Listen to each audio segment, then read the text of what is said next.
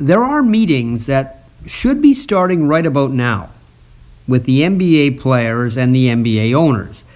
And this comes in the wake of an all players meeting last night in the NBA's Orlando bubble about what should be the next move after three games were postponed yesterday.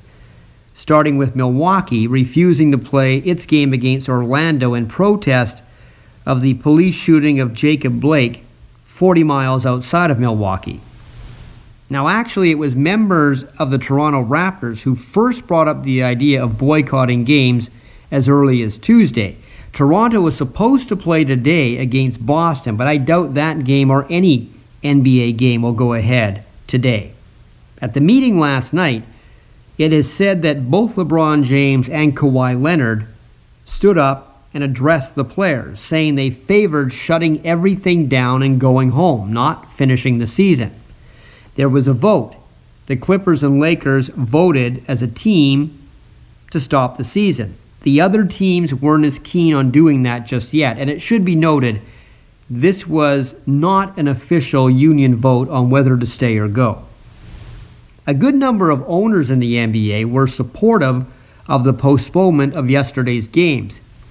But stopping the season entirely likely won't get their support because of the revenue that would be lost.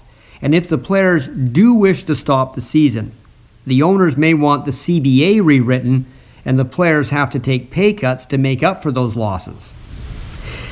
There were other leagues that postponed some games yesterday Major League Baseball, Major League Soccer, and the WNBA. But the NHL did not postpone its three playoff games, and that was noticed. You may hear more about that today. It might lead to the players postponing today's games in solidarity. One of the games today is the Canucks in Vegas, game number three. At the moment, there is no talk about postponing games, at least not publicly, but this issue moves quickly. So we'll have to see what happens as the day progresses.